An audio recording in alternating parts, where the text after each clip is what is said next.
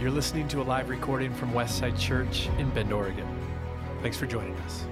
Um, I want to read a scripture out of 3 John as we begin today. We've been in a series talking about uh, being spiritually formed into the image of Christ, which can sound kind of ethereal and out there. Um, but here's what we're talking about for the past six weeks. We're talking about allowing um, the, the way of Jesus, the, the way that Jesus modeled his life and ministry, the way he taught, the way he spoke, for that to be more than something we agree with, for it to be something that works itself out in real life, in our relationships, and how we respond in the world around us, how we, we think of everything. And in 3 John, we get this picture of the function of this formation that happens in us. And John is praying for his readers. In 3 John, verse 2, he says, Beloved, I pray that all may go well with you and that you may be in good health as it goes well with your soul. So, today, at the end of this series, um, as we, we kind of wrap things up over the past few weeks, we want to talk about the inside life. We've talked about our bodies and the role that that plays in how we are formed into the image of Christ. We talked about our mind. We talked about how we think. We talked about our social relationships and our family relationships. And now we want to talk about the interior life of the soul. Because, as John was saying, that if it's going to go well for us, going to be in good health, not just physical health, but, but complete holistic health, it needs to go well on the inside. Um, have you ever lost a tire? Has a tire blown out on you while you're driving? It can be a scary uh, event. I know the last time it happened to me, uh, we were driving in a conversion van down the highway in Wyoming, across the state of Wyoming. Not a great place to break down. Um, the, the tire exploded on the rear uh, passenger side of the, the van, and immediately, there was no question about it. Something was wrong. It becomes very difficult to stay on the road. You hear the sound of the tire exploding and hitting the side of the, the van. And so uh, there was never any question of, like, well, should we pull over here? I don't know. Or, should we, we'll just wait. We'll just, this is a 94 Chevy, folks. There is no fancy tire system that's going to keep us on the road. So we pulled over immediately. Now, today when I got up, as it has been for the past two weeks, there is a check engine light on on my vehicle. It'll probably be on for several more weeks before I get around to doing something about it. The check engine light is different than a tire going because the tire, there's just no question, you have to stop. The check engine light, it could be anything, you know? It could be a sensor going bad that doesn't matter. It could be a loose, you know, cap on the, the gas tank. Who knows? It could be something terrible that's going to cripple the engine any minute. But on the way to church, you know, I'm rolling the dice. We don't know what's going to happen, living on the edge, right? But this idea that there are two sides of us there's the exterior life. And many times our physical health um, is that thing where if it goes, it shuts down everything. But you know that there's an interior life that is actually just as, if not more vital than anything else? The engine of our life, that is the soul. And if the soul is unhealthy, unfortunately, when the light comes on, it's easier to ignore the issues on the inside. And so today, I want to just share with you in the, in the few moments we have. And by the way, we're going to uh, share in communion together. If you're watching online, you might uh, grab something, bread and, and juice to take with us in a few moments. But this idea that, that the inside, the interior world of our emotions and responses and, and the, the part of us that craves purpose in this life, and the part of us that prays and, and, and seeks after God, the part of us that has that thirst for God in the first place. That's all on the inside.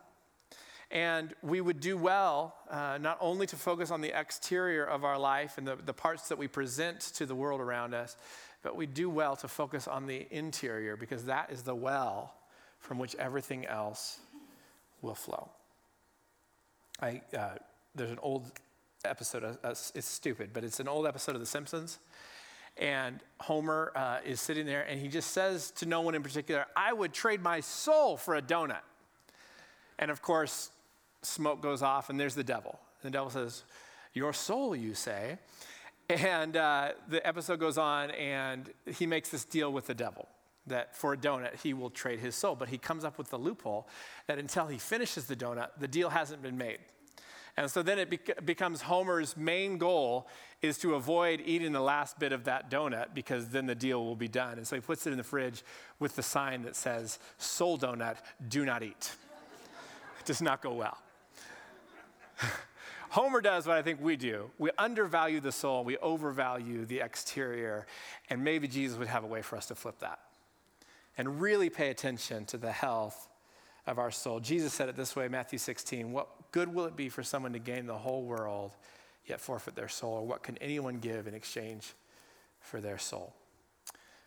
John tells us, as it goes for the soul, it goes for the rest of us. Jesus said, There's nothing more valuable, there's nothing you could trade for your soul. So we ought to protect it. So, as we begin today, some warning lights of the soul, some warning lights that maybe your soul needs a moment. Maybe the attention needs to go away from the external things onto the interior.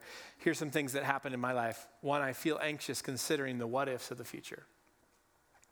I'm always in a hurry, even when I'm not. Have you ever responded? How's things going for you? Uh, busy as ever? Oh, yeah, what are you up to? You know, I don't know, but it's busy, I'm sure. That's my default state. I'm always in a hurry.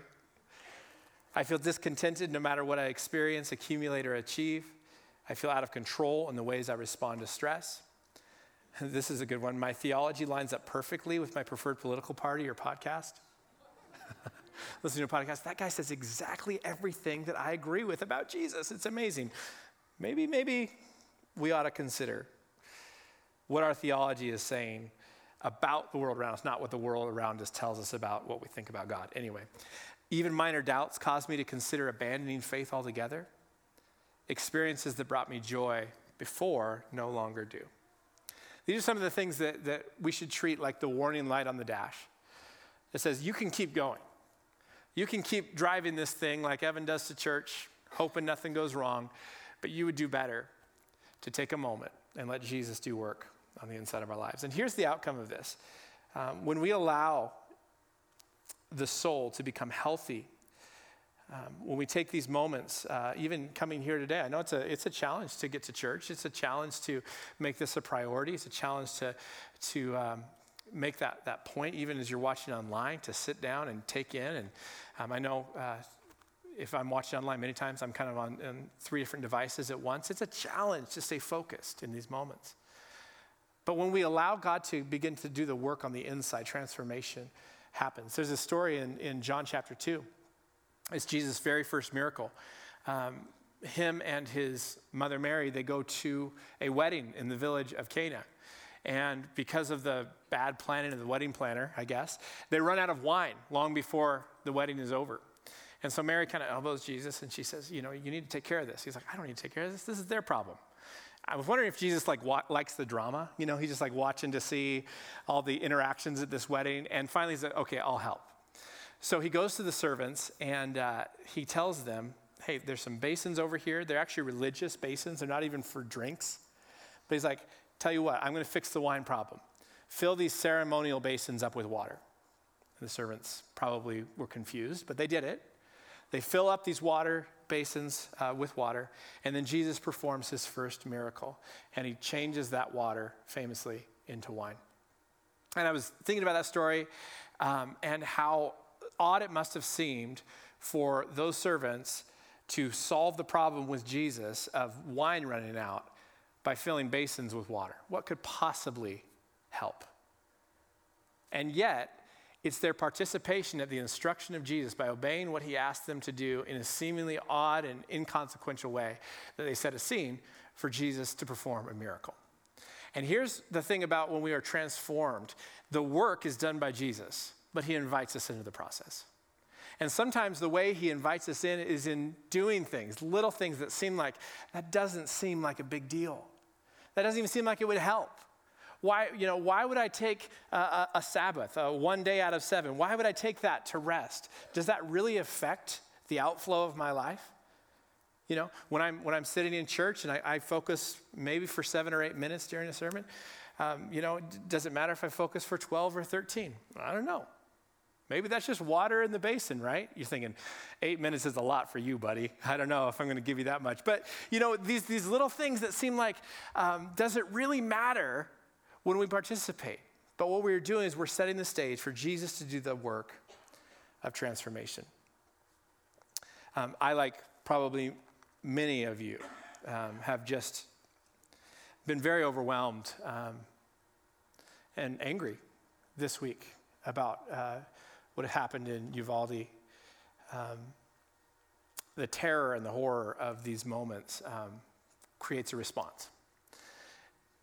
And at the same time that, I, that I'm, I'm seeing this on the news and having so many conversations about what's gone on, um, I'm also studying and looking into scripture and considering this idea of how Jesus forms us. And I can't help but think that in those conversations that I've had, when I'm feeling grief and anger and, and emotion, in those moments when, you know, uh, there's contention and, and, and, political ideologies that clash, and, and uh, we're trying to, to, discuss, you know, the causes and the solutions, and no one agrees, and, and all this rises up. There's a feeling in me that says, I wish, I wish that Jesus would just be here in person to handle this for me.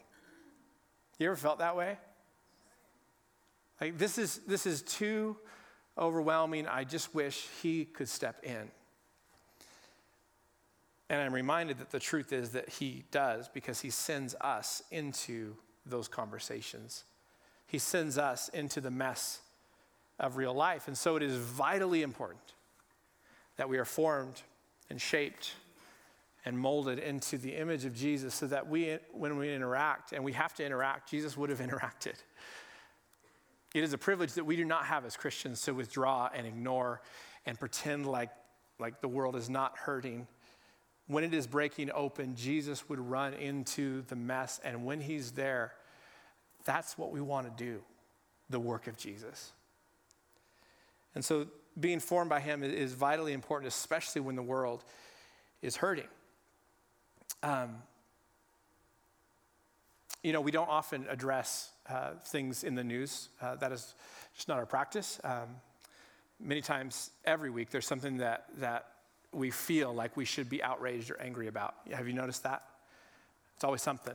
Um, and so we make a point not to just bring whatever's in the news and talk about it all. But um, I think there's something unique about this week and the way that this grief, grief has really gripped our country. And so our response and my response is anger when it's appropriate, grief when it's appropriate. We are told in the Bible to mourn with those who mourn we are told um, also that Jesus weeps with those who weep. And so today, as a church, and, we'll just take a moment and, and, and we'll continue on, but we want to stay engaged. Uh, we don't want to withdraw from the hurts of the world around us. And this also means that uh, we call out idolatry when we see it. The first commandment, that we should put no other gods before him. That means every other thing falls beneath the lordship and the control of Jesus. Nothing else is sacred like he is sacred. No ideology, no individual right, our politics, our guns, our conversations, nothing is in that place that is reserved for God alone. It means that we embody hope for the hopeless. And we pray with those who have the power that they would have the courage. And we do all this not because we have all the answers or we're always right, or because my opinions are the best opinions. We do all this because Jesus has all the hope.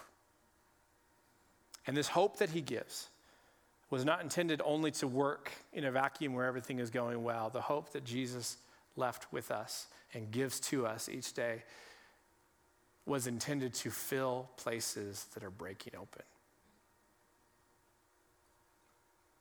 Like water, the Spirit of God flows to low places places that are in need of filling. That's what Jesus does. And so I want to take a moment um, and just pray. Uh, pray for Texas, pray for these families, and pray for us in our response and in every conversation that we would embody the way of Jesus. So, Jesus, we invite your Holy Spirit into this church. We can't control everything that happens in the world. We can't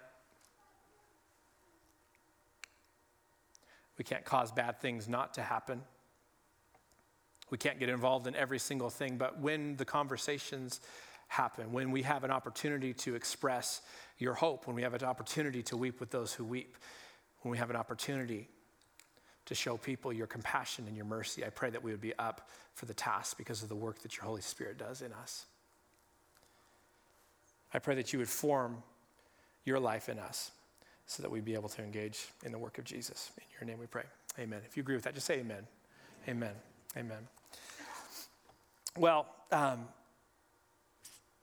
I don't know about you, but uh, this week has, has reinforced the reality that many times uh, our souls are burdened, our souls are weighed down, our souls are heavy. And the temptation always is to um, ignore those issues. But Jesus encountered a lot of folks uh, that were also burdened and heavy laden. Um, he said this in John, uh, excuse me, Matthew chapter 9, as he was uh, ministering and healing among the people. It says, and Jesus went throughout all the cities and villages, teaching in their synagogues and proclaiming the gospel of the kingdom and healing every type of disease and every affliction. So Jesus is, is doing his work in healing the physical needs of the people. But something happens as he's healing their physical needs. It says, when he saw the crowds, he had compassion on them because they were harassed and helpless like sheep without a shepherd.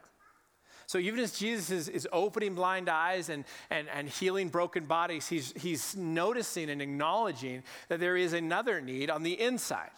There is a soul need in the people around him because they are, are, are, beaten down and broken down and in need not just of physical healing, but a touch in their souls that he can offer. Jesus recognized the soul needs of the people around him. And I love that his response is not one of judgment, it's not one of anger. He doesn't get mad at them for their unbelief. He's not frustrated that they don't pray enough. Instead, he has compassion on them because their souls are hurting. Their souls are overworked. And it's to these soul starved people that Jesus gives an amazing invitation that he actually extends to us today in our busy 21st century, always going, perform better, do better kind of world he offers this invitation Take my yoke upon you and learn from me, for I am gentle and humble in heart, and you will find rest for your souls. I can't think of anything more countercultural in our day and age in the society we live in than taking moments of rest for our souls. Because I believe this that the healthy soul is the soul at rest. The healthy soul is the soul at rest. Um, this is a bit of a strange story, but we have a toilet in the uh, reception area of the church here. It's in its own bathroom. It's not just a sitting by the front desk. That would be weird. um, well, we have this toilet, and uh, about a month ago, it started to have issues. It started to back up spectacularly. It's not, not a pleasant thing. And so uh, we had the plumbers come out, and you know they have all this fancy gear to, to look down in the pipes and see if there's uh, breaks or obstructions or what's going on. And, and, they couldn't find anything. Came out several times, and it was it was, you know, uh, frustrating. I was talking to Pastor Ben uh, this past week, and he said, "I think we found out what was going on. Actually, the the roots of all these ponderosa pines that we have out in our parking lot have been growing underneath these pipes, and they haven't broken the pipe." But they've um, thrown this pipe out of alignment to now where the, the water can't flow the way it's supposed to. And so instead of it doing what it's designed to do, it's backing up and causing all problems. The reason I bring this up is because I couldn't think of a less restful situation than when your toilet's overflowing. You know, have you ever had an overflowing toilet in your house and you're thinking, you know, I'm going to deal with that in 20 minutes? I got to take a nap. I am just, I am beat. of course not. I was, um, I was about 10 years old. We attended the Nazarene church growing up. And it was, we had Sunday night services. Old time church folks, you'll, you'll remember Sunday night services. That's what you did. So we're, uh, we're at the, the service on Sunday night, and um, I went in and used the bathroom. I'm sorry if this is too much information, but used the bathroom, and it was right on the outside of the sanctuary, like the hallway that ran around the sanctuary, and then there was these bathrooms.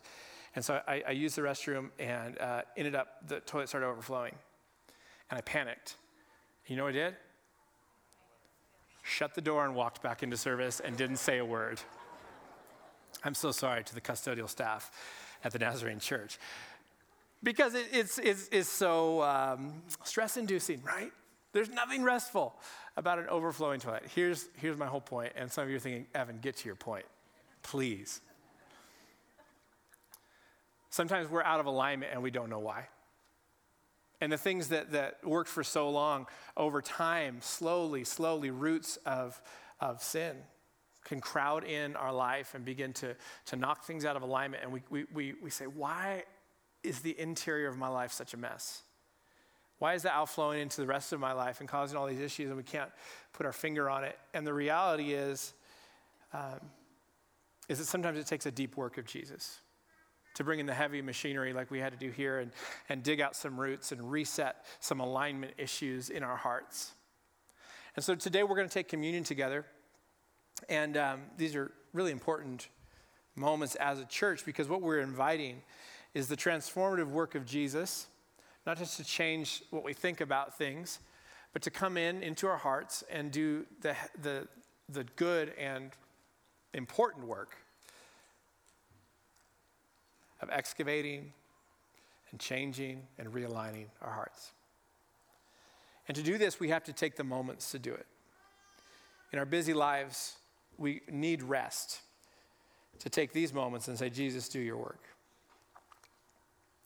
St. Augustine famously said this He said, You've made us for yourself, O Lord, and our hearts are restless until they rest in you. So, as we take communion in just a moment, we're going to take it in a restful state. Um, even in these, these moments in, in church, it feels like we're just rushing, rushing, rushing to the next thing.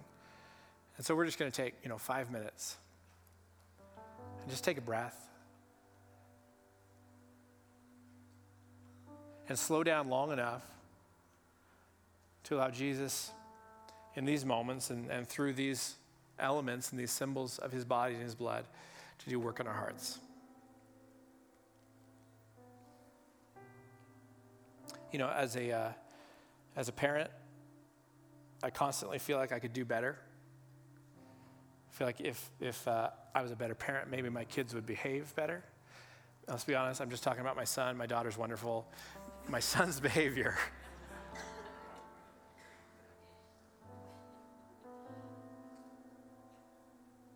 As a pastor and a preacher, you know, sometimes I think, man, if I'm not if I'm not engaging enough, they'll get bored and they'll go someplace else. Wouldn't want that to happen. So I feel insecure about that. Or I feel insecure as a Christian because I feel like maybe God's actually mad at me because um, I haven't, I haven't been enough or done enough or pleased Him. And so all those feelings, and the list is different for you, obviously, but you probably have a list too of all the things that you feel like maybe I could just, if I could just do more or be more, then things would go well. And here's the point of today's message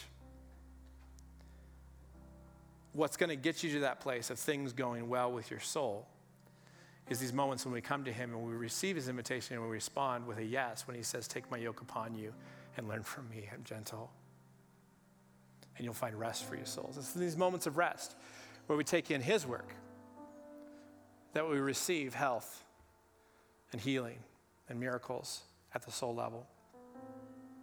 And so, as we take communion today, we're going to rest to acknowledge the limits of our control I'm not God, thank God. He is. And so we're going to rest knowing that He is in control. Today we rest because it is a gift from Him to rest. What a gift. What a brilliant thing that, that millennia ago, God spoke to a man named Moses and said, Every seven days, make sure the people take a, take a break. No, no work. Why? Because it's good for their souls. It's good for your souls. What a beautiful gift to rest. And finally, we rest because Jesus has finished the work on the cross. It was the last thing he said. Before he died on the cross, Jesus cried out, It is finished. It is finished. So, all that striving, all that performance, all that, that needing to do better has been wrapped up in the work of Jesus on the cross. And so, today, as we remember it, we receive and rest in his finished works.